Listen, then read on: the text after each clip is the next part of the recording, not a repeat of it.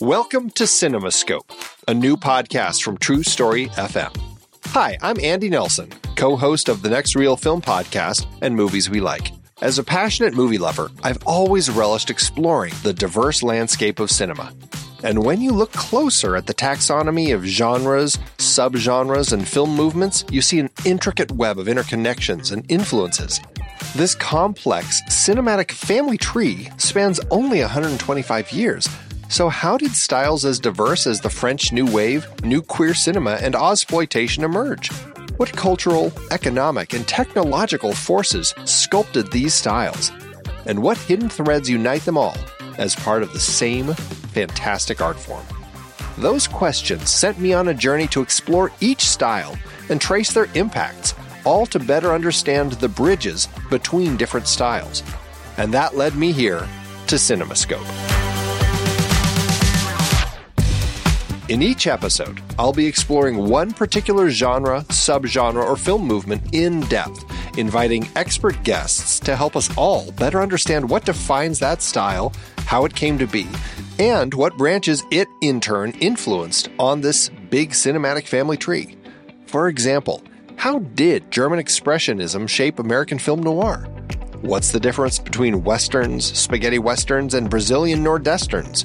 We'll examine the economic and socio political forces that birthed categories like blaxploitation, and we'll spotlight visionary films and directors key to the evolution of different styles. So join me as we explore the complex forces that shape film's evolution and appreciate the diverse creativity possible in its relatively brief history. Let CinemaScope be your guide to understanding this art form we cherish how its genres blend, bounce off each other, and advance a rich tapestry of storytelling innovation. Together, we'll gain a deeper appreciation for this wondrous, shape shifting medium. Our journey begins soon. Be part of this adventure by subscribing to CinemaScope today.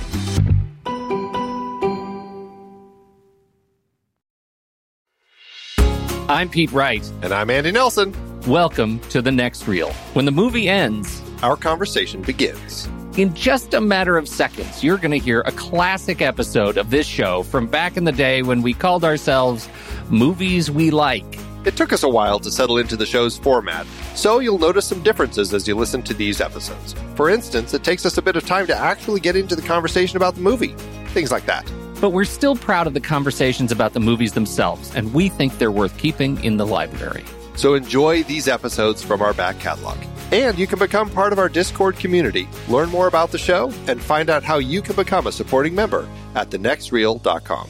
So thank you, everybody, for downloading and listening to The Next Reel. We appreciate your time and attention, and we hope you enjoy the show.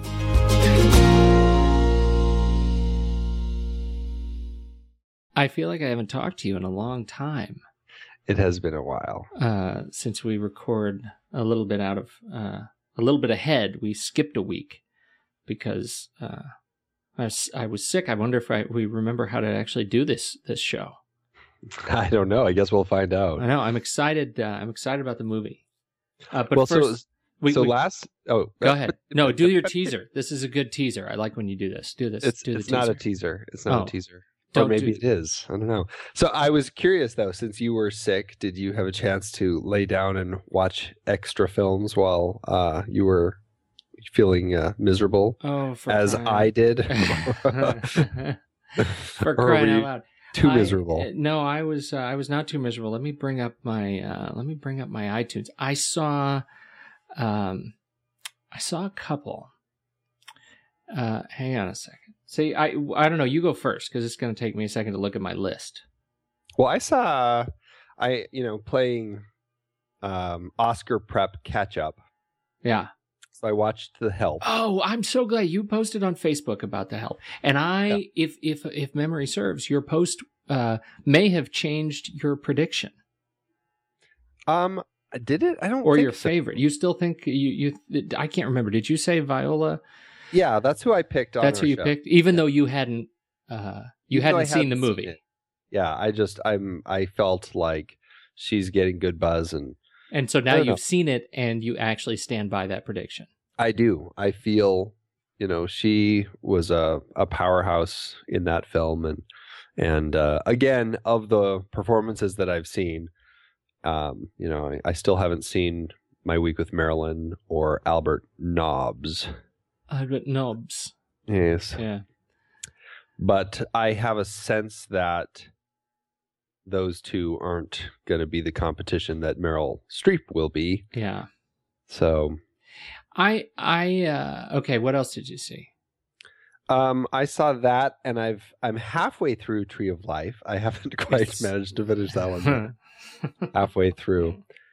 Um and not because I I'm not enjoying it, but really just because you know the way life unfolds is yeah. watching these things in in short increments sometimes is the only way. Did you see I, did you see Brad Pitt on uh, a Daily Show? You watched the Daily Show? Did I ask you I've asked you this before, I know. You have and I don't regularly watch. Well, he it. was he was on the Daily Show and Jon Stewart, you know, he was there to talk about Moneyball and but Jon Stewart opened with what the hell was Tree of Life about? and his response was, "Let's talk about Moneyball." Yeah, it was funny. Nice. Yeah, nice. funny. I, fun. you know, I I'll, sadly I did not uh, make any progress on my Oscar catch up, and that that I think is going to be this week, and it's going to have to be this week, and next. Uh, I did see, however, Cowboys and Aliens. Oh, Jon Favreau. There's no no stop. I liked this movie. I I had a great time at this movie, and I thought Daniel Craig did a good job. I think you're the one person who liked it. I, it makes me sad because I think it has it's it's based on a it's based on a graphic novel, right? um, I believe yeah. uh, that has a dumb title. Um, it's a cute I, title. It's it, it's it's yeah, designed to be cute. Yeah. And and if you interpret it as dumb, it it's very could very well could be just just a dumb title. It's I think just, it, it, it colors it colors the, your impression of the movie, but in general, I actually uh, I actually uh, thought it was fun to watch. I didn't maybe I didn't go into it with very high expectations, but I enjoyed it. I did not like Harrison uh, Ford. Well, I don't I don't think I've liked Harrison Ford in at least a decade and a half. I think that he hit a point where all of a sudden he just turned into Grumpy Man, and yeah. that's he does now is play Mr. Grumpy. Yeah, Mr. Grumpy. That's right. Yeah. I think he should start getting credited as that. As Mr. Grumpy. Mr. Yeah. Grumpy Pants. I think it was about when he, he he kind of he left the Jack Ryan roles. That was unfortunate. And, and then he became president by uh, what was it, Air Force One? Air One. Force One, yeah. And after that, I don't think he's done anything good. Yeah, I'd be wow. hard pressed to say something good that he's done after. Was that '97 when that came out? Boy, I could That's a good wrong. point. I don't know. I'd have to look at the list, but I can't. I certainly can't think of anything. And I still see Air Force One as like one of his most recent movies. That and Cowboys and Aliens. Really? Yeah. That's funny. Uh, Air Force One is so old. You know, I'll tell you why. I also uh, what I also did was I, I, finished in my in my illness. I finished mm-hmm. All of the um, Swedish mm. girl movies. Did you finish the books or did you I finished just... the books. I I watched them. Excellent. I read them, then watched them. Nice, nice. And uh, I, you know, I think the second one um, was probably the real standout to me. That's I think, the one you like the best. Yeah, I think the third one, the third one, I think was the best book.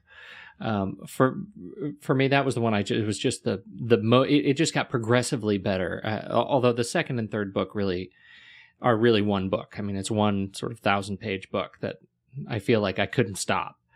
Yeah, the second and third, it really was kind of like yeah. a Lord of the Rings sort of thing. Yeah, it, truly. It feels like I'd love it to. I'd love them when they make it here to shoot it as one big yeah, film. they they've got to. I mean, it just seems like like such a natural fit. But uh, the third movie, I think, departed enough from the book, and I think had so much material to cover in the book mm-hmm. uh, that I think it just really suffered, and and you could feel it. You could feel it just wasn't quite there. Um, but uh, in general, I really liked it, and I, it, I, by the end of it, you know, after reading all the books and seeing all the movies, and and then the and the, the dragon tattoo twice, uh, you know, I was exhausted. Yeah, I bet. it's tiring. You, you really, really dug deep into that uh, Man, that dark universe, and dirty world. seriously, that guy is uh, Stieg Larsson. Uh, he's dark. Yeah, he is dark. Well, um, he had some demons he was dealing with. Certainly, so. he did. Um, yeah. Can we talk about trailers? This, yeah, there have been uh, a couple big trailers that have come out. Good trailers. Uh, we had, well, first of all, all the trailers that were, and now I guess when people are hearing this, it will be last week, a week and a half ago. Uh, we saw the extended trailer for uh, Spy- Amazing Spider Man. Mm-hmm. Tell me how you're feeling about that now. Okay, well, at least they didn't once use that uh, first person POV of him climbing up the walls, which just reeked of, you know, trying to look like a video game. Yeah, it's a video game. Right. It was horrendous. Um, there's things I like about it. There's things I don't. Uh, the the more I I just watched the trailer again before we started. I you know I as much as I like Andrew Garfield, just like hearing his voice in the Spider-Man costume, I'm like, ah, he just doesn't quite sound right. I don't quite buy it. I'm not sure. Uh, that's but my I, that's my problem too.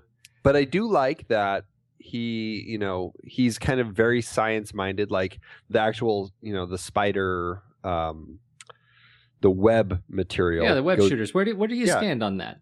I, uh, I I mean, I never had a problem that they made them like organic. Of, yeah, organic, whatever you want to call it, in the first um, trilogy. I, I, that never bothered me. However, I really like that they're going back to doing it the old-fashioned way, how Peter Parker did it in the comic books, where he actually built these little things that made this web web material. I think that's pretty slick. Hmm. Yeah, it's pretty slick, and I like the gadgetry that they actually show off in the trailer. You actually get some good close-ups of the web shooters that are yeah. that are cool. I I've always thought the lizard was a great villain, but um, and you only to be fair, you only see a couple very short shots of him in the trailer. Uh, I think only maybe two full body shots, and um, I, think he looks ridiculous. I'm hoping that he ends up looking a lot better.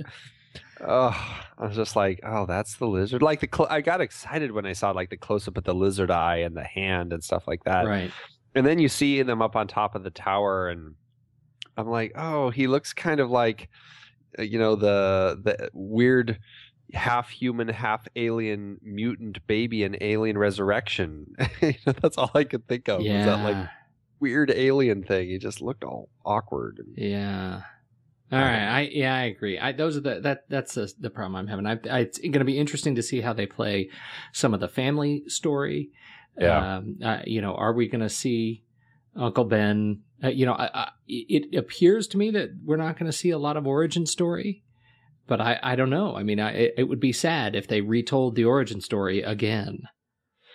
Yeah, I don't know what to expect. I mean, I know they're instead of focusing on the loss of Uncle Ben, this one they're kind of looking at a kid growing up without his parents yeah, and so an interesting twist. And and to cast character or cast actors like Sally Field and um, uh, Martin, Martin Sheen. Sheen.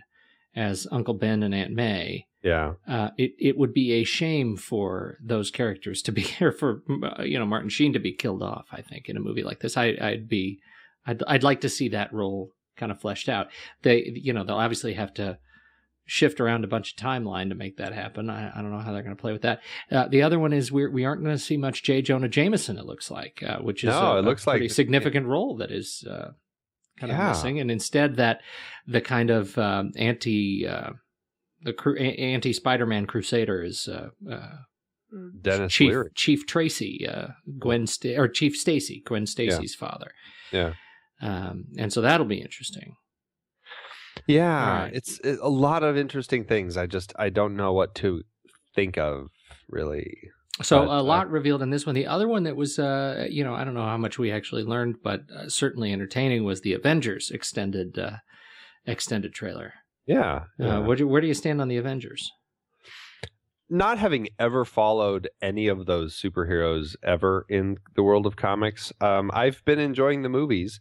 So I'm uh, except for Captain America, which I thought was the worst of the lot. I'm sorry uh, to hear you say that. I thought it was a snoozer. I, I thought it was fantastic. Uh, a lot of people did. I yeah. think my wife and I were some of the only ones who didn't like it. Well, but, it, it, was the only one uh, that they actually, you know, uh, it, it felt like they took the character a little bit more seriously, and it was out of tone with the rest of the comic book movies. Like it, it, wasn't even that. I just felt like I'm following this guy who doesn't grow at all. Like you know, he is this hero, and then I just watch him fighting Nazis for you know, two hours, and I'm like, okay, when's something going to happen here? I don't know. That's funny. Well, uh, I, however, I oh sorry. No, no, no. Uh, I was just going to say one of the things I I'm liking out of the trailer is is seeing the integration of these characters that have had their own movies so far. At least the clips that we've seen uh, you know, it it feels like uh, you know the the Joss Whedon ness of it is is really kind of coming through, and these these characters are they're looking good together on screen. Yeah, I'm excited about that. That that that bit that just floors my kids when Loki says, "I have an army," and uh, Tony Stark turns around and says, "We have a Hulk." Ah, my, See, I, I think that's the worst. Oh my god, my son, thing. my son goes into fits of spitting hysterics when he see that when he says that. of course, my son is five. Yeah. Yes, yes, that is funny. That is funny. You know what's great about um about that is uh is Loki is uh he's uh what's his name the actor I got to look it up now. He's um he popped up in quite a number of movies. Well, I think maybe just three movies last year. Um, Tom Hiddleston. Yeah. And he wasn't, he's not like a very big actor or anything, but he just did these roles. And I was like, God, he's really good guy. He kind of, he kept looking really familiar to me. So I looked him up. He was in Thor as Loki, and right. obviously now the Avengers. Right. He was in Warhorse as uh, Captain Nichols the British captain right. that first takes the horse and is doing the sketches of it and everything.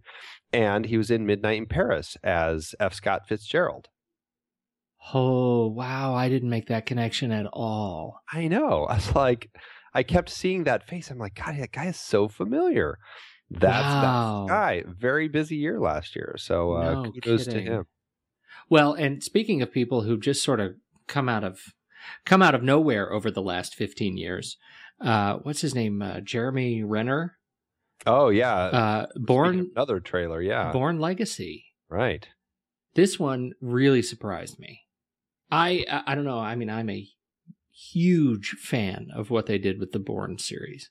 Yeah, so am I. Uh, and I'm I, this one surprised me. I w- as soon as I saw the the uh, that the trailer was coming, I didn't want to like it uh, because I felt like they were betraying uh-huh. the series. But I but the, the, trailer looks really good, and there is a dude right there in uh, Renner who is you know also in the Avengers uh, as yep. uh, Hawkeye. Hawkeye. Um, it looks great. Yeah, it, it does. like it's going to be a great film.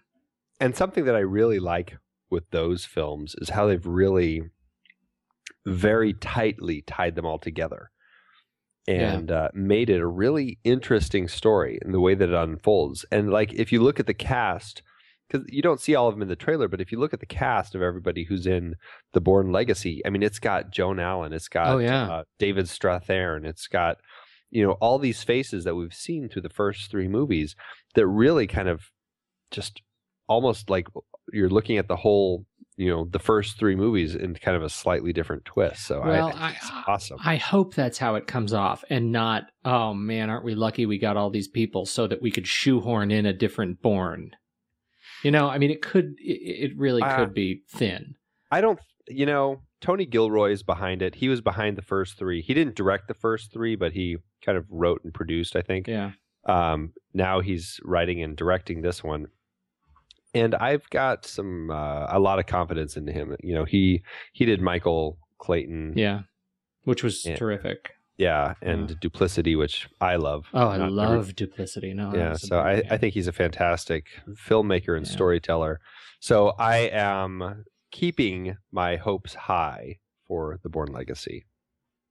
All right, I have two, uh, and I'll, I'll, I swear I'll let it go, um, uh, and we can talk about the movie tonight. But two small screen things to talk about. The first one is just a, a celebration. Mm-hmm.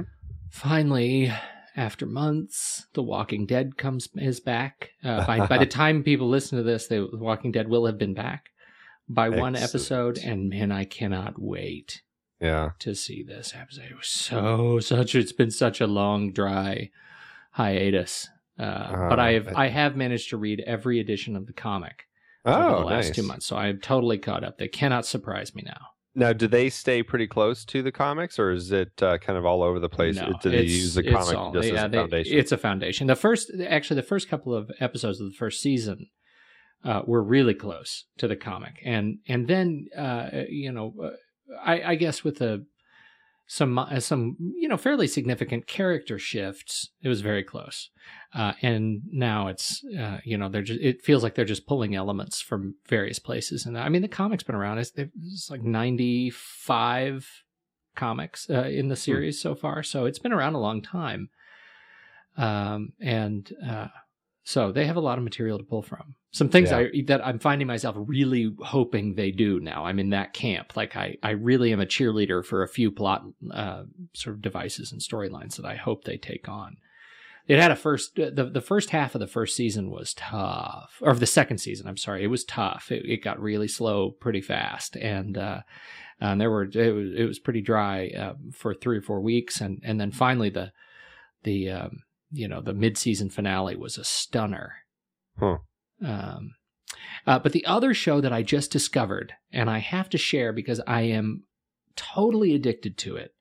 Uh, it is a BBC, I think it's BBC Four show that I'd found on Hulu, uh, Hulu Plus. It's through Hulu, the it, through their contract uh, under Hulu Presents, uh, and it's called Misfits.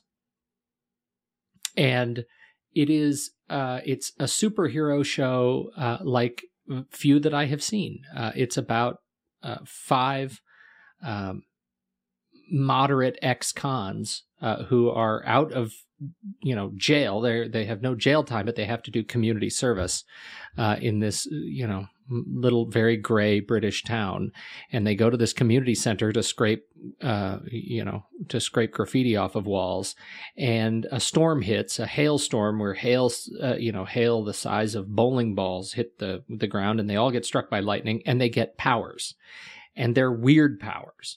Uh, and it turns out people all over town have gotten powers. You know, one guy you discover is can can turn invisible, but he can't control it. So sometimes he just disappears. Uh, one guy is immortal, but he only discovers it after he's killed and wakes up buried in a in a coffin. Um, uh, one uh, one guy can go back in time or can can you know reverse time for a few seconds. I mean, they all have these these powers, and over the course of three seasons, three short seasons, each season's about seven episodes, right. they go through this crazy, like time travel timeline. And I mean, this incredible uh, and incredibly complex and dense storyline over the course of, you know, 23 episodes that uh, I am just riveted by it. And I'm, uh, you know, even through some, um, you know, really difficult character or, or actor uh, cast changes they just nail it, and it's uh, it's wonderful to watch. Foul, foul, foul, foul British mouths, and uh, those British, and and there's a lot of sex. There's a lot of they get away with everything on TV in in the UK. Seriously, I yeah. it's foul and sexy, but great, great television. So uh, totally, huh. if you're yeah, I would just uh, I really enjoy uh, enjoy this. I'll have to check that one out. It's not uh, available on mit- on Netflix. So no, to... no, it is a. I think it's an exclusive contract through Hulu. I see. I see. Uh, so anyway, interesting. All right, so let's do this movie thing. Yeah, so I guess uh, we should talk about a movie since that's why we are here this evening. Indeed. A... What uh, have you ever? Uh, you ever been in a fight? I've never been in a fight. I've never had fisticuffs. You've never never had fisticuffs. No. I uh, I had an opportunity to be in a fight.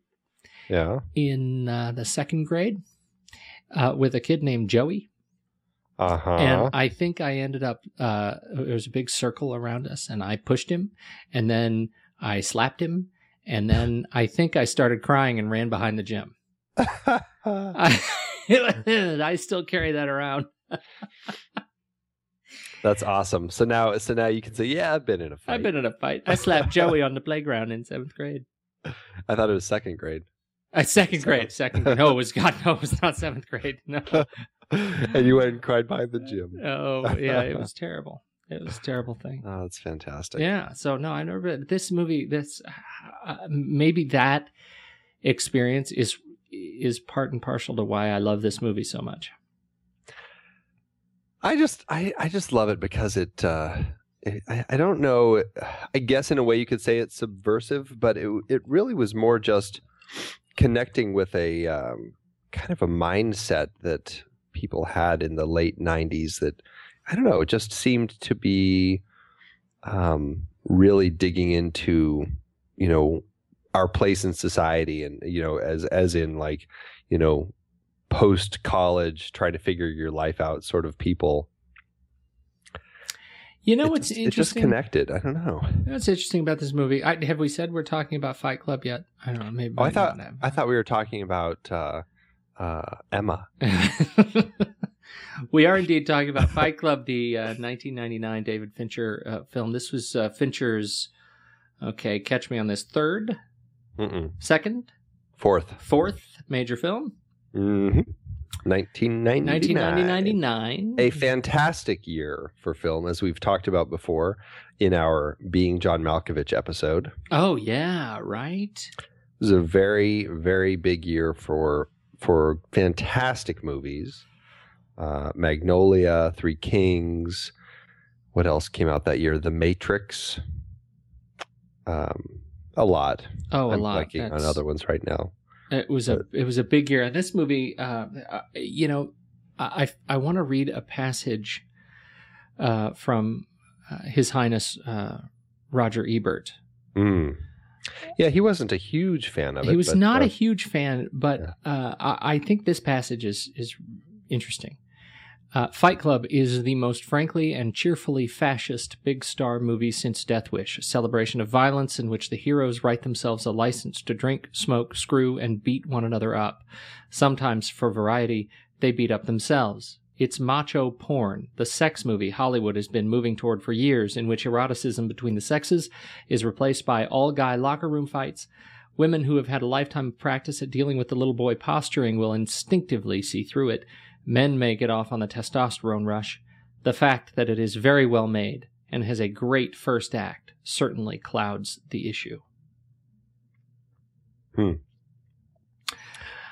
I always remembered his opinion about it how the first act he thought was so unique and original and he had never seen anything like it before and then it just kind of you know almost seemed to digress into this just fighting and and this fascist nonsense that he didn't like at all Right. What do you uh, so so walk through the the premise of the movie? What do you uh, what is the movie doing, and what do you, what would you say this film is really about? Um, what is the movie doing? Well, I, I mean, we're looking at a story about a an unnamed narrator, a, a, person who, for all intents and purposes, in the film, I guess we call him Jack. Um, you know, who he is one of the people who represents a person in society who feels like he followed the right path and did everything right and is in a place where he's just completely unhappy and he doesn't know how to change that. And I think what the film is doing is really looking at that sort of person and uh, finding a way to get that person out of their rut or or have that person figure it out you know? What what is it that i need to to do something different with my life? It's it's it's a really interesting film in that it's it's in in some sense of uh when you look at a film for its themes and the way it can be interpreted and what it's saying, in some sense, this film almost seems like, um, in a weird way, the deepest of Fincher's films. Why do you say that? It, it, there's just so much going on about looking at, you know, a, a person in society like this archetype of this this guy who just doesn't know where he's going in life and trying to find a way through that. And you know he becomes this well he he finds this other person who has this idealistic vision of the world and and who uh, it's a dark idealism i guess you could say but it's it's anti everything, anti advertising, anti everything that the that society told you you needed to do and finding a way to live for yourself really you know it's this whole thing where nobody wants to um, nobody wants to fail. Everybody just kind of wants to go through life and just you know hit the points they're supposed to hit and and they get all the little check marks on their on their scorecard so that by the end they get all those check marks filled up and then they can uh, die knowing they successfully got all their check marks filled without really ever experiencing anything important which i think is why fight club or the fighting in the film ends up becoming the the outlet for these people to finally find a way to feel something again. And it's it's it's just a very interesting look at the mindset of people and society and this particular person who is kind of undergoing a um, psychological split and breakdown and uh, and everything it just seems like there's a lot more going on in this film than uh, the later films, I think, or even the earlier films. It's not a, as definable in a genre film like um, Seven, uh, Benjamin Button, Social Network. Mm-hmm. I mean, they're mm-hmm. all fantastic films, but you know, they're they're telling a great story. They tell it really, really well.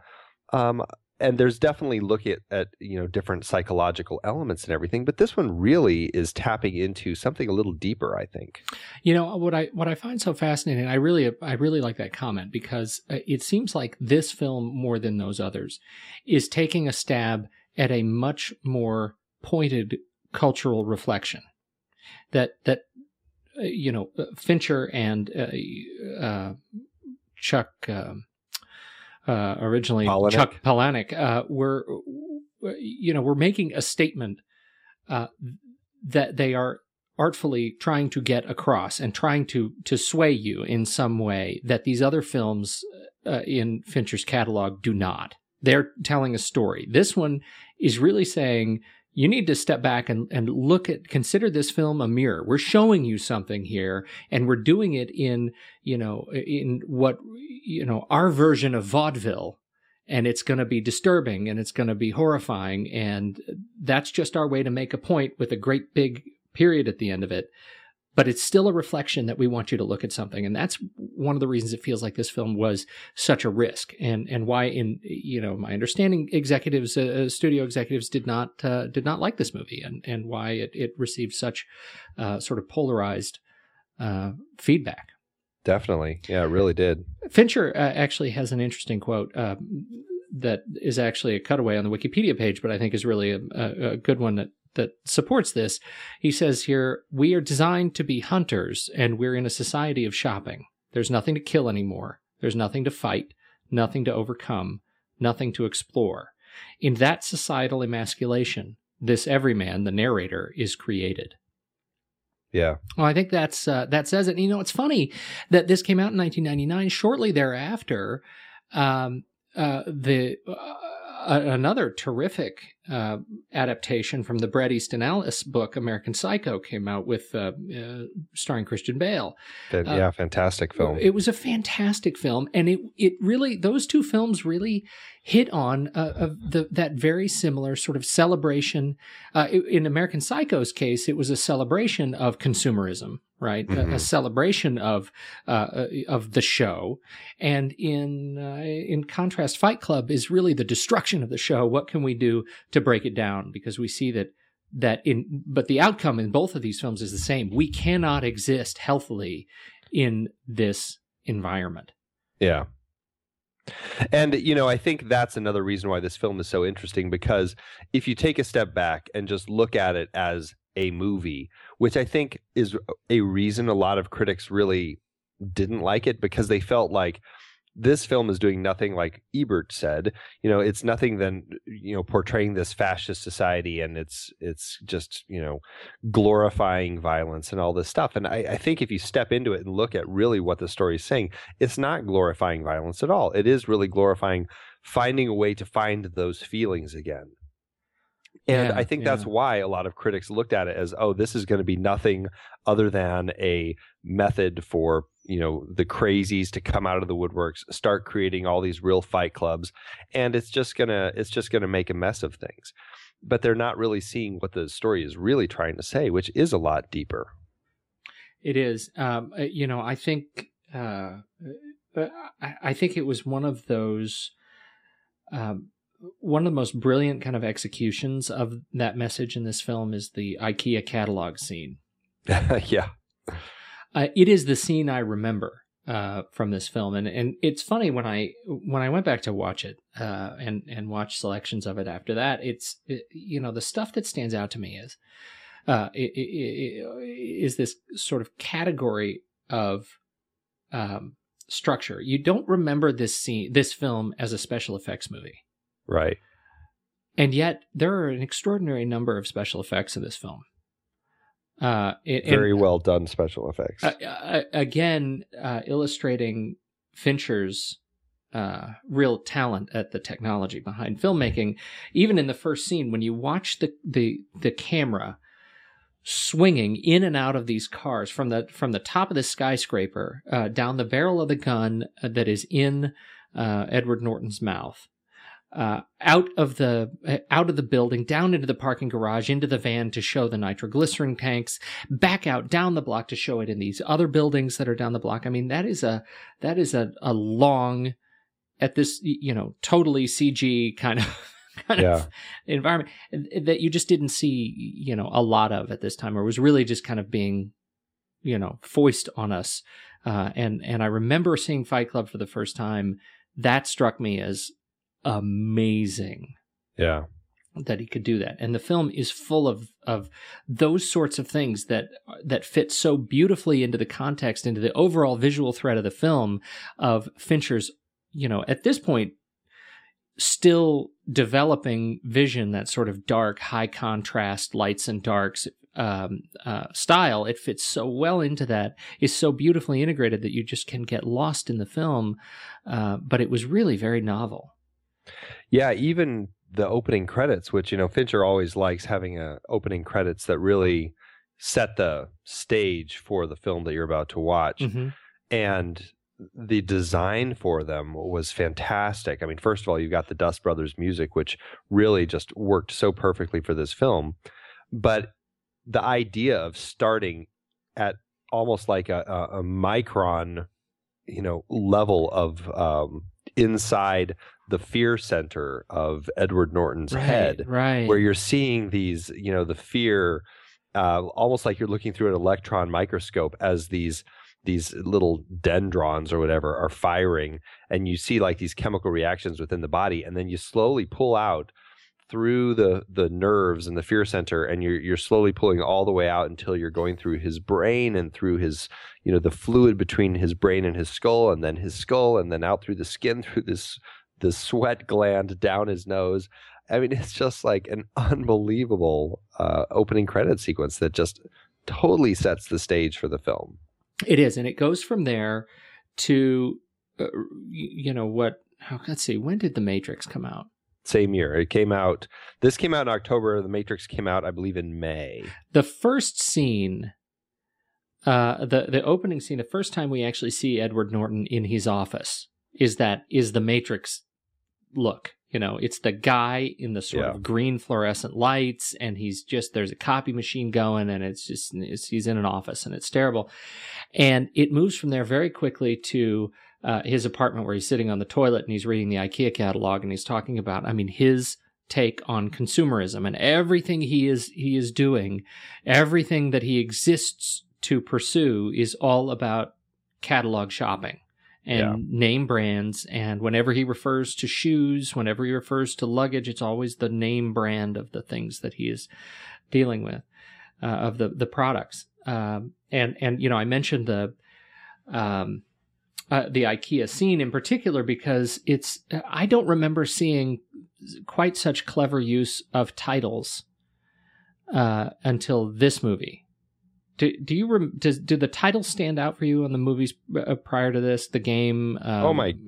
Oh my goodness! Yes. Seven, I don't remember the. I don't remember seven the title. title sequence. When I sat down in the theater in '95 and I saw the titles for that film, I was just floored just in the title sequence, and I knew I was in for an experience.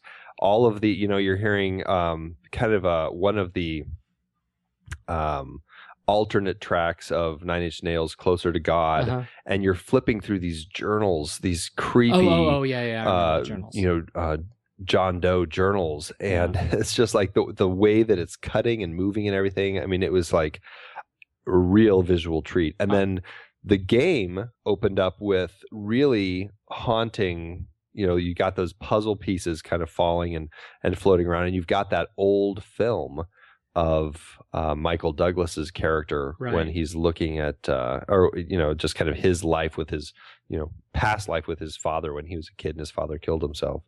Wait, the you know what I, you're absolutely right about the seven uh, um, titles. What I was talking specifically about, and the, the the element of the titles that sticks out to me here, in is in the IKEA scene when you actually see the the pricing and the the actual product descriptions as the room builds Oh, that, and like he's walking sort of... through it, right? When he's on the toilet and he starts talking about he's ordering the, the the dust ruffle, and he stands up and it's doing that pan across his room, and you actually are seeing the titles by the products as they fill his right, apartment. right, right. Yeah, I found that so visually compelling. Like in that that it's like a five second sweep across his uh, across his apartment that uh, told the whole story of what his struggle was going to be in trying to give that up because I think you know at least for me my reflection is we're all there I mean, we look around our, our offices, our apartments, our homes, and there is so much stuff. Uh, how much of that stuff do we touch and need and use every day? This was a guy who existed to pursue this consumer dream at, at its very extreme, and he is about to lose all of it very quickly. And then the real meat of the movie starts. So that's that sort of initial uh, setup that I found so powerful. I, I, mentioned the credits only because the Panic Room opening credits mm-hmm. blew me away. Yeah. And it was that same sort of thing where you actually had the title so compellingly in the the 3D environment of of physical space in the cityscape of New York. I thought that was really cool. Um, right. Uh, not quite so violently dramatic as some of the other ones, but really haunting. So anyway, yeah, that that cool. that was like this felt like practice for that. I don't know. Well, and the the thing about the that the other thing that makes that work so well, aside from you're right, the just the the brilliant use of space and putting those for all intents and purposes as realistically in the environment as you could uh, you know expect um, is the use of the the voiceover mm-hmm. um, telling us, you know, like you know about his handcrafted glasses set that you know with the the bubbles in the glass so you knew they were right. uh, made by hand or whatever it is. Uh, you know just like all that sort of stuff that really lends this uh, comedic bent on everything even though it has this darkness. And I, and I think that all ties together so well to really bring the, that um, that whole side of the story out. But yeah, mm-hmm. but you're right. I mean, the titles, the way that they use that in in that particular moment, um, is I mean, it's it's flawless. It's just great, especially the way Edward Norton's character is kind of interacting. You know, he's walking. Some of them are behind him. Some yeah. of them are in front of him. It's good stuff. It, it is such good stuff. Um, so the the the overall premise is he's he can't sleep because he's stuck in this consumer uh this consumer, consumer nightmare, hell, this consumer right. hell. So he goes to the doctor, uh, and and I, I certainly don't want to do the scene by scene kind of walkthrough, but I think this the the scene with the doctor is is sort of pivotal, um, unless I missed something earlier. So he's talking to the doctor, and he says, "I want some drugs. I need to be I need to be put to sleep. Uh-huh. Uh, and the doctor says, no, you need, you, you know, you need some relaxation. You need to, you know, you need to you need exercise. Exercise. You need, yeah. you need to adjust your life, not your biochemistry. You need to go down and, you know, check out these guys with testicular cancer if you want to see people who are in real pain. And yeah. as he is saying that, we, we meet, well, we see Tyler Durden Yeah. Uh, what is the what is the importance of our introduction to Tyler Durden here? Well, it's in a way, and when you're saying that, for those of you who um, don't catch it, they they use uh, David Fincher used a single frame instances of Tyler Durden appearing in particular scenes at particular moments um, during this initial buildup of the film, where if you're not really aware that it's there, it's it may just look like you know a weird smudge or shadow that kind of crossed the frame. Um, it happens, I believe, five or six times, something like that, and it's it's very interesting that you see it here because really this moment, you know, the drug the doctor's not going to give him drugs. If the doctor did give him drugs, that would essentially kind of put that whole Tyler Durden part of of Edward Norton's character to sleep, right? And he would essentially go on living the zombie life that he's already living. Right. By not giving him the drugs and and uh, telling him you've got to go see these guys who are suffering, making him have to get through it on his own. That flash, that one tiny frame that we see, it's it's essentially like the birth of that part of this person's personality. It's I mean it's a really fascinating way to depict that. I I, I found that too. It it's almost as if every time um every time Edward Norton's character, the nameless narrator, made a a um, you know a, a, a was faced with a significant choice in this build-up, we get to see Tyler in a different context. Yeah, and he just kind of uh, keeps popping in, like once in one of the groups, once when he's you know talking to Marla. Um, and I know there's a couple others. I just not quite, I can't yeah. remember where they are, but yeah, it's it's a really interesting way to do something like that, and that ties in uh, aside from a brilliant way to put that story together um, it really again ties into David Fincher's um, extreme, extremely uh, skilled sense and ability to use the right tools to tell a story in a really unique and compelling way that's not uh, done before. You know, totally. Totally. Uh, it's almost like he's using another dimension. You know what I mean? Right? Yeah. Like, right. like uh, time and space and something else. It's a fascinating, fascinating way to pull this out. So he ends up, so our character ends up uh, kind of discovering himself through these, um, through watching other people's loss and other people's pain. Yeah, is that, I mean, is that how you read this? Yeah, it's. I mean, it's. Uh, I mean, I, I think Ebert when Ian he was talking about the fantastic first act, I definitely think he was right. I mean, this idea of a person attending support groups and even though he's not you know he doesn't have cancer he doesn't have uh, sickle cell anemia whatever he goes to all these support groups he doesn't have any of it but he finds it finally a way to find the release that he has not had this all through his life and that helps him finally fall asleep and he's finally doing better.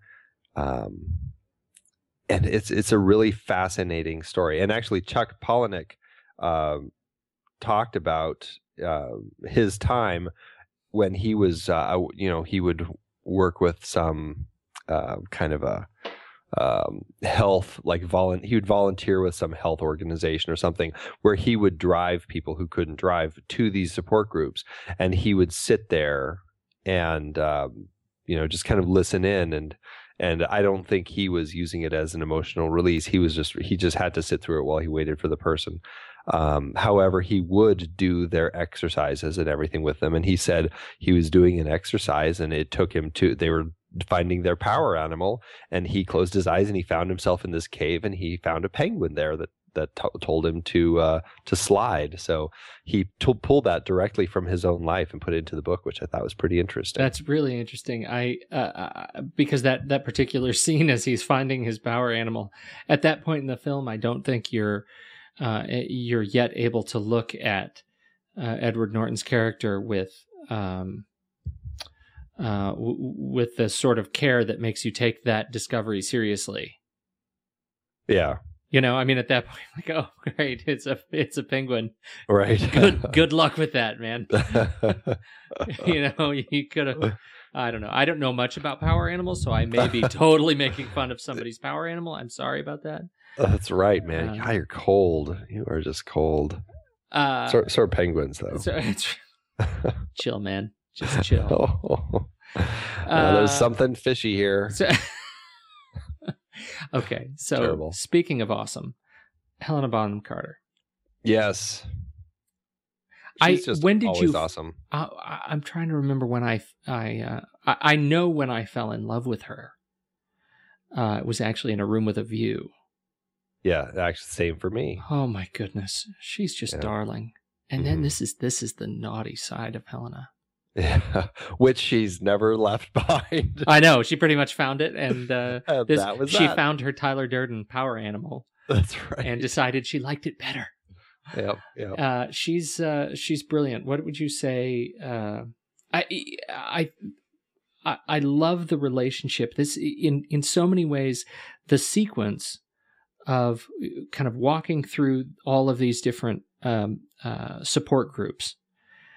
Uh, her role as a, a, fraud, as a tourist in these support groups, sort of mimics uh, the Tyler Durden uh, role for Edward Norton, but in this kind of um, insulated sort of sequence. If you took just the the segment of the film of the support club journey out and watched it as a short, Mm-hmm. Uh, it, it's almost like she's she's playing that alter ego. Like she's finding she's also finding her needs being met there, uh, yeah. but but from a different, darker, sort of more cynical side. Free right, coffee. Right, right. Yeah, it's and it's very interesting because you know she ends up being the catalyst that that really releases Tyler because um, Edward Norton's character finds so much in common with her, but for some reason, you know, feels that he's not, he shouldn't connect with it. You know, mm-hmm. it's too similar. It's too much like himself. Something about it just kind of frightens him. So it almost forces Tyler to pop right out, and uh, that's kind of really the birth of him. You're saying Tyler as the component of him that right. can connect right. with her, right? Yeah, right. Okay, right. so uh, then the movie sort of picks up. What do we? Where do we go from here? Well, that is where, like, shortly after that, you know, uh, Tyler he runs in, he meets Tyler on a plane, um, and that essentially is it. You know, by the time um, Edward Norton's character lands, um, he comes back to his apartment and finds that it's been blown up, and he ends up calling Tyler and uh, they go hang out at a bar and all of a sudden they just they they start talking philosophies life philosophies. Tyler is very anti-material anti-corporate and uh, really starts it, it kind of taps into something with with uh, Edward Norton's character and uh, they soon after that um, start fighting. And thus Fight Club is born. That that uh, that transition is is really wonderful. They as they walk out of the bar, and uh, you know there are lines in this movie that I love. You know, it's I want you to I want you to do me a favor. Yeah, whatever. I want you to hit me as hard as you can. I I love that bit. I love yeah. that bit. Uh, so, so, they start fighting. Fight Club is born, and then it gets uh, out of hand. Yeah, well, uh, it's born and it grows. It really just starts growing to this thing. Even though the first two two rules of Fight Club are you do not you blah, blah, blah, you do not talk about Fight Club. If I could speak mm-hmm. this evening, it is getting late. Um, but you know the Fight Club definitely grows, and it, to a point where all of a sudden. Uh, um, yeah, they have this huge group of people who are finding this this exhilaration in in uh, pugilism. Uh, this was, as we said earlier, this was one of the big um, sort of uh, difficult pieces of the film. Is uh, is this a film that is glorifying violence? And as you watch them start beating on each other, uh, what is your impression of the way Fincher handles the actual fighting?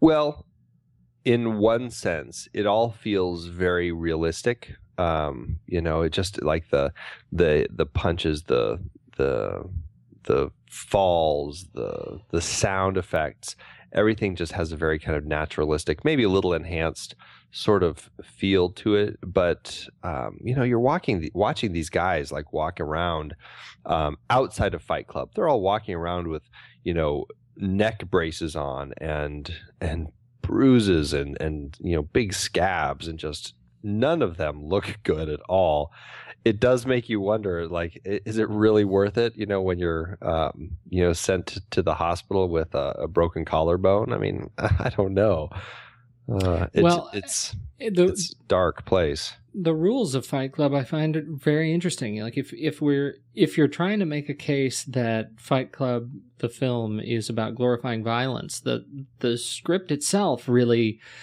um, you know, contradicts that. All of the rules are set such that uh, y- you will fight. What's the word? Safely Mm-hmm. Right? You don't talk yeah. about Fight Club, you don't talk about Fight Club. Then, if a fighter taps out, if a fighter is goes limp, if a fighter, I mean, if anything goes wrong, the fight stops for good. It's over, yeah. and that's the whole purpose. Is uh, and when you look at sort of the premise material on. Uh, uh, on the film, the violence of the Fight Club serves not to promote or glorify physical combat for participants to experience feeling in a society where they are otherwise numb. Mm-hmm.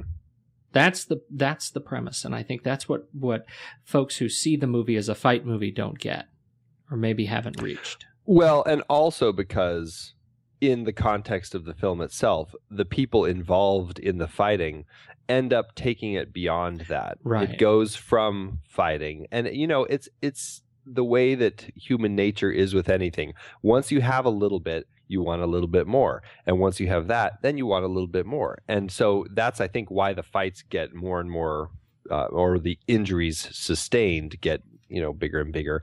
And, and then out of that, all of a sudden, you're you're born into you know these these jobs that Tyler assigns to people, assignments where they have to go, you know, uh, just cause mayhem and mischief and all the way building up to the end when he, uh, you know, they blow up all the credit card uh, buildings and you know, kind of reset everything. I absolutely love that you said that because I think that's the ultimate. Uh, and this I I haven't actually seen speculated on elsewhere, but it's a connection I made like seconds before I started recording the show tonight. That the the Project Mayhem gets so out of control in the film, and the violence is taken to the, such an extreme level, and this is where such pain exists for who we now know is Tyler, uh, Edward Norton's character, uh, that it is a the violence is suddenly a direct parallel to the consumerist path that he was on in the beginning. Like no matter what path you take, there is a way to take it to excess, and that excess is is almost always going to be uh, not for the cultural good. Yeah, there, there you go. I, that's my that's that's my knowledge bomb. I think that's absolutely right. That's absolutely right. One of the reasons I find this film so compelling. And another um, another interesting twist on that, which I think is so interesting is because this is a scene um, midway through that I think does take it to that extreme place, but in one sense, it also ends up for a certain person, um, perhaps becoming a defining moment in his own life that may make it a much better life. And that's the moment where they um, pull the gun out. Tyler um, takes Raymond K. Hessel out of the gas station brings him around back and puts a gun to his head mm-hmm. and you know finds out that you know raymond k hessel wanted to be a veterinarian and it was too hard and he dropped out of school and now he's just working in a gas station and tyler you know threatens this guy and says you know uh, i'm going to check up on you raymond k hessel and i'm going to make sure that in you know six weeks or whatever it is uh, that you're on your way to becoming a veterinarian otherwise you're going to get killed and he has this line Tomorrow will be the most beautiful day of Raymond K. Hessel's life. His breakfast will taste better than any meal you and I have ever tasted. I mean, it's it's a horribly frightening and violent scene that they um, that Tyler um, perpetrates on this this poor gas station attendant, um, and that's the that's where the the these levels of the Fight Club have, are progressing, and it's really kind of very frightening and dangerous. On the flip side of that, that's the psychology that makes this so fascinating. Is he's absolutely right. Raymond K. Hessel very likely is going to find a major turning point in his life from this and actually is going to move into becoming a veterinarian and is going to finally become the person that he always wanted to become. Ends up being one of the most beautiful transformative move, moments of the film. Yeah. Uh, when you when you walk away from it that with that uh, that intent. Yeah. And that's why I think this film is so divisive. It has moments like that that are horribly frightening and it's just the sort of situation that nobody should ever be put into, but it does uh, give that hope for this sort of character. So it's, I mean, it's a really interesting uh, psychology in this film. Uh, so let's do let's do the numbers, shall we? Yeah, this film didn't do very well. Um, I mean, it it didn't do uh, terribly though. I mean, eh, you know the it on on a budget of well, it did terribly theatrically. All right. The budget was um it changed around a few times. I think it ended up being where was that number? 63 million.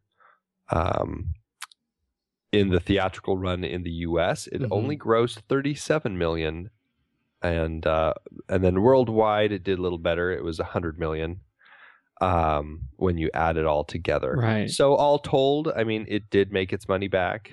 Um, however, as we always say, you know, when you take marketing and everything else into account, more than likely they didn't make its money back in its uh, theatrical run.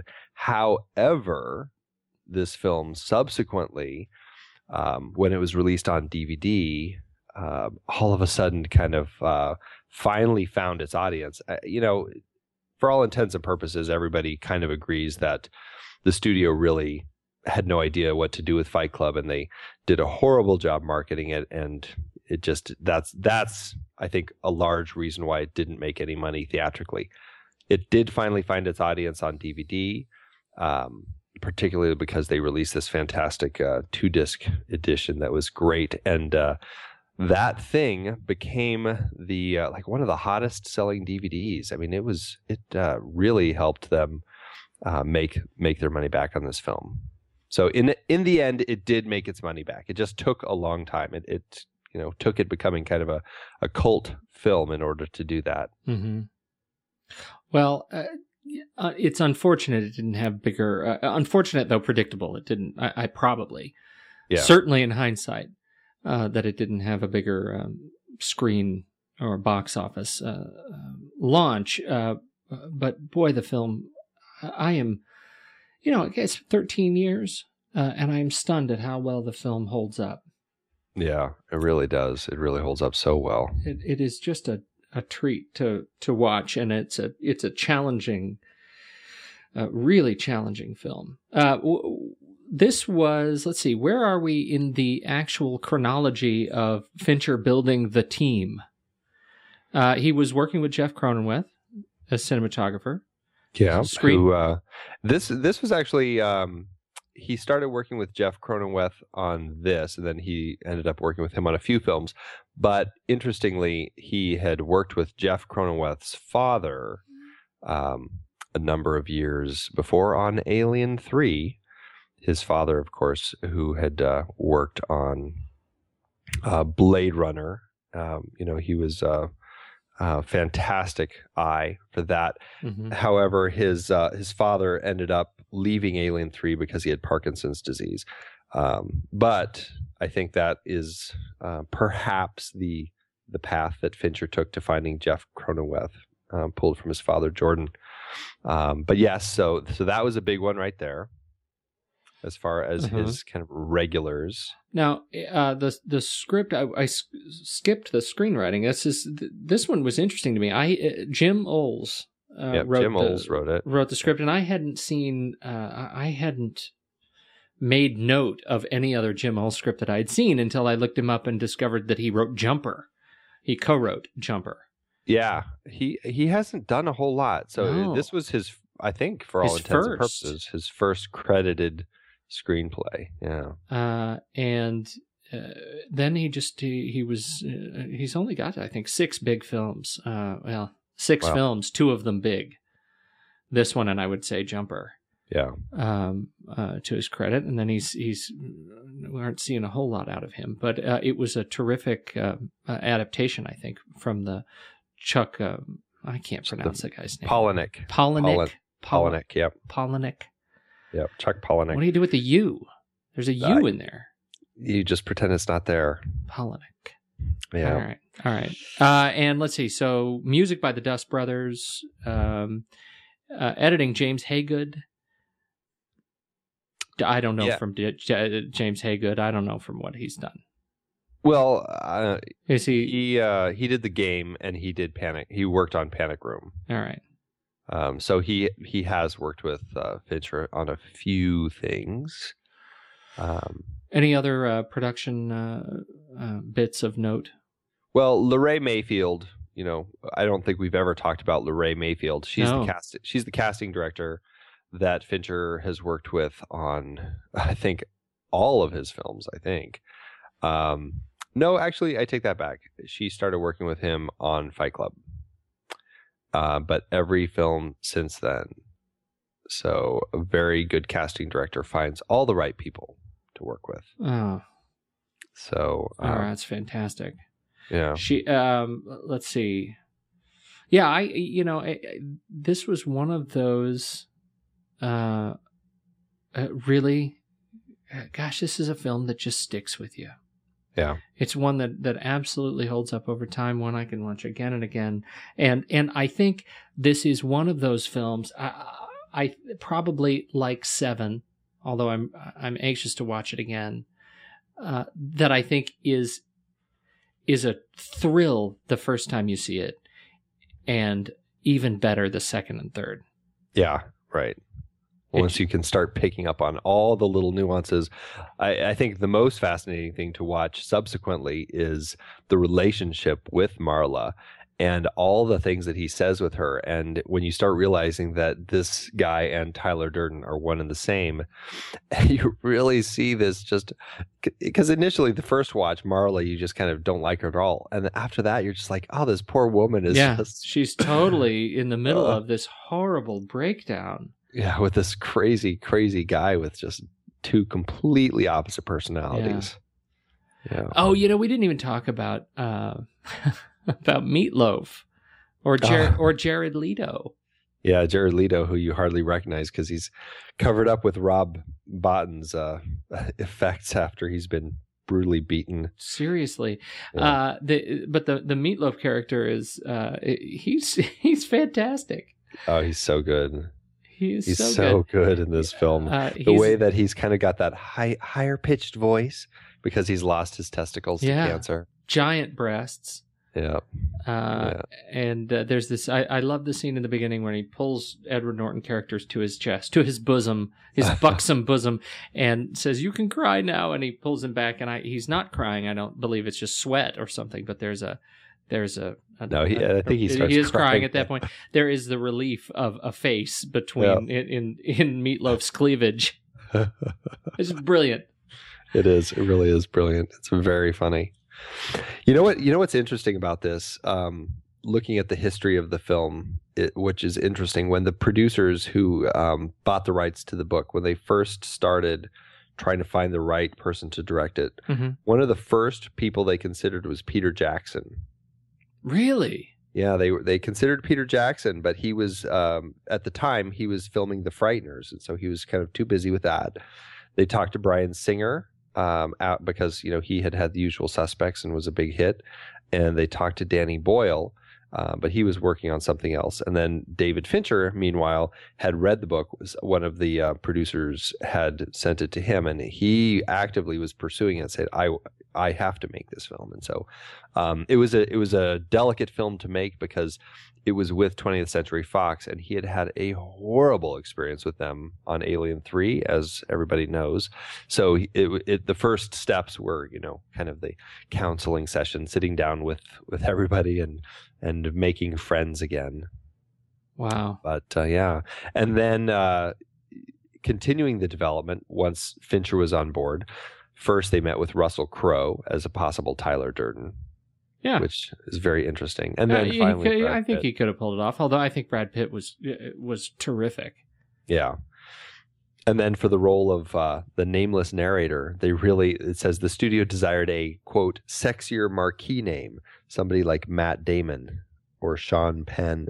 Oh. So I mean, can you imagine? Well, and, and I think the the the contrast between those two characters, um, Brad Pitt and Edward Norton, was really great. According to Edward Norton, we decided early on that I would starve myself as the film went on, while Brad Pitt would lift and go to tanning beds, mm-hmm. and he becomes more idealized as I wasted away. Mm-hmm. That's it ends up so apparent in the in the fight scene in the the uh, the climax of the film as they're running through the through the uh, parking garage. Edward Norton in his underwear, and uh, you know, Brad Pitt now in a fur, uh, sleeveless fur, kind of faux fur coat with a with a t-shirt covered in photos of women from porn films. Right, right. Uh, it it ends up being such a the a beautiful climax to this long character journey. I mean, you talk about sort of ev- growth and evolution uh, in a film to have these two grow so apart uh, after being uh, you know so close. Well, it's very important, and I, I think having the actors look as opposite as they did really worked. And I don't think it would have worked as well if it was somebody like Matt Damon, who, for all intents and purposes, could very well fall into the Brad Pitt yeah, side of things. He absolutely more, could. More than the Edward Norton side. Right. Although you have to think in 1999, uh, less so. Maybe. He was always well, pretty stocky. Well, but I, I, you know, if you look at what he did to himself when he did, um, was that Meg Ryan soldier movie? Oh yeah, yeah, yeah. Where he uh, practically starved himself yeah, for that role. No, that's true. I mean, he was frightening looking in that film. So I mean, it's doable, but yeah. I, I think that they cast it perfectly. They really did. This was a this was a terrific film. Any uh, closing closing remarks? Um, just a you know last little tidbit that I think is always interesting. Um, ever since uh, Seven, um, David Fincher kind of developed a friendship with Andrew Kevin Walker, who wrote Seven, and he's brought him in to the mix on a number of his films to kind of do some fixes and tweaks and stuff. And and he he did some uh, some uncredited you know assists on this script a little bit and Panic Room, which I don't think we had mentioned. Actually, I take it back. I don't think he did Panic Room. Um, gosh, what was it? I don't remember. It definitely was this one though. He he did some some uh, adjustments to the script. The the other one that stood out to me was uh, Cameron Crowe. Yeah, that uh, that is an interesting one. Yeah, Cameron Crowe of. Uh, oh, see, now I can't even think about it. Of the Zoo movie. we bought a zoo. Hey, I have a zoo with Matt Damon. See how uh, it ah. all comes around there? It's all full look, circle. Look at my zoo with Matt Damon. That's all I got. This is a terrific movie. It's absolutely on the uh, list of movies we like, uh, and uh, absolutely worth seeing. Holds up so well 13 years later. If Definitely you haven't does. picked up the the DVD set, uh, watch it. Watch it all. Watch it all twice. Mm-hmm. Definitely, uh, so much good stuff on so it. So much good stuff. Where can people find you, Andy? At the Movie Monkey on Twitter, and I finally, without your help, I did figure out how to um, do that for Facebook. So I, I guess I'm facebook.com slash the movie monkey. I'm checking right now. Oh. you totally are. Yeah, isn't that exciting? That's fantastic. Well I, done, sir. Thank you. I was very proud of myself when I had that moment. Oh. The the the real problem is that none of my friends are going to actually need me anymore. I, this is why I exist is to help through. This, this is where those options are. Is to tell people where these options are. And if you find out all the answers on your by yourself, I then know, I just... am suddenly not useful. I I will uh I I'll leave some of it uncovered so that you're still useful okay. That would be that would be great. That'd sure. Be great. All right. Whatever I can do to help. uh good talk, Andrew. Yes. I, uh, oh, are you, you going to give us our? Yeah, no, you got to yeah, close us out. Me. Oh, yeah. No, I have. Uh, I have news. You got to find us. Uh, if you haven't, uh, uh you need to catch up uh, uh, with us on Stitcher Smart Radio. Stitcher allows you to listen to your favorite shows directly from your iPhone, iPad, Android phone, Kindle Fire, and more on demand and on the go. Don't have Stitcher? Don't worry. You can download it for free today at Stitcher.com or find it in your app store of choice. Stitcher Smart Radio, the smarter way to listen to radio. You can find me personally at Pete Wright on the Twitter or Facebook.com slash Pete Wright, or uh, my preference is actually Google Plus. I think it's a nicer playground. Uh, and just search for me there, Pete Wright. And, um, uh, so that's all my places. You can find this show and more at rashpixel.tv. Uh, and uh, I encourage you to subscribe to the show there, or in iTunes, or in Stitcher, and uh, and and listen listen to us. We've got lots feedback. of episodes now. Leave, leave, feedback on iTunes. We want that feedback. Yeah, feedback is good. I know it's an extra step and it's, a, oh, I got to go type. But really, if you have nice things to say, it sure is nice to hear it. It is. And it's great um, to hear it on Facebook, but it's even, uh, well, it's it's nice. Well, it's nice on Facebook because it, or on, on uh, iTunes because it actually helps uh, other people who haven't heard the show uh, discover it. And so if if you think that it's an interesting conversation, we'd love to to hear more from you. That's that's the point. Definitely. So if you've made it this far, we need to do all this conversation in the beginning. I know we do. So by, by now, know, people everybody's turned it off. They're like, "All right, they're done talking about the movie." Yeah, yeah. all right. Well, it is what it is. I'm gonna go subscribe to Barbara Walters on Facebook. She is just popping up when I go to your page. She says people also subscribe to Barbara Walters.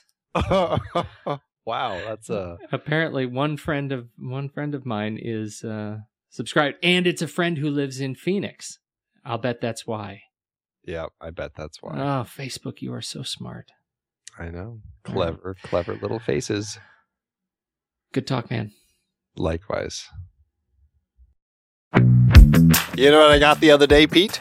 Stephen King's latest. Want to borrow it? Do you know who you're talking to? What do you mean? Andy, when's the last time I read a paper book? It's been like decades. I would much rather use Kindle, or better yet, Audible. What am I thinking? I don't read paper books anymore either. I am an audiobook guy all the way. For those of you looking to listen to the books behind the films we talk about here on The Next Reel, get a free audiobook download and 30-day free trial at thenextreel.com slash Audible. There are so many great adaptations from season one available in audio form. Charlie Kaufman did a crazy adaptation of Susan Orlean's The Orchid Thief, making it a script about him going through the process of adapting it. Crazy, but made for a great film. And I hear the book is great too. Our David Fincher series had some great book adaptations too, like The Girl with the Dragon Tattoo or The Curious Case of Benjamin Button. Don't forget The Social Network and Zodiac. I could totally listen to those back to back. And lest we forget one of my favorites, Fight Club. Oh, so good. In season one, we also talked about Alan J. Pakula's Paranoia trilogy, one of which is All the President's Men. Such an amazing story. And we had some adaptations in our baseball series too The Natural and Field of Dreams. Both classics, and I loved the books behind the Jason Reitman series, Thank You for Smoking, and Up in the Air. Which do you like better, the book or film version of Thank You for Smoking? You're a terrible person for even asking that. It's Sophie's choice. but seriously, folks, producing this podcast is a lot of fun and takes a lot of time. We've dropped the dynamically inserted ads because they are so annoying and they have no connection to our content. Plus, they just jam those things wherever they see fit. We listened when you said you didn't like them, so now we're directly appealing to you, our dear listener. Please consider an Audible subscription to help support the next reel and our family of podcasts. I have been using Audible along with my family for decades now. I love it, and I have read hundreds of books through it. I couldn't be more pleased with their service, and I know you'll love it too. Head to thenextreel.com slash audible and get your free trial. It really helps us out, and you have a world of over 200,000 audiobooks open to you. So much great material available. Dive in with a free 30-day trial at thenextreel.com slash audible. Start listening to amazing audiobooks of your favorite movie source material with your first free audiobook today. That's thenextreel.com slash audible.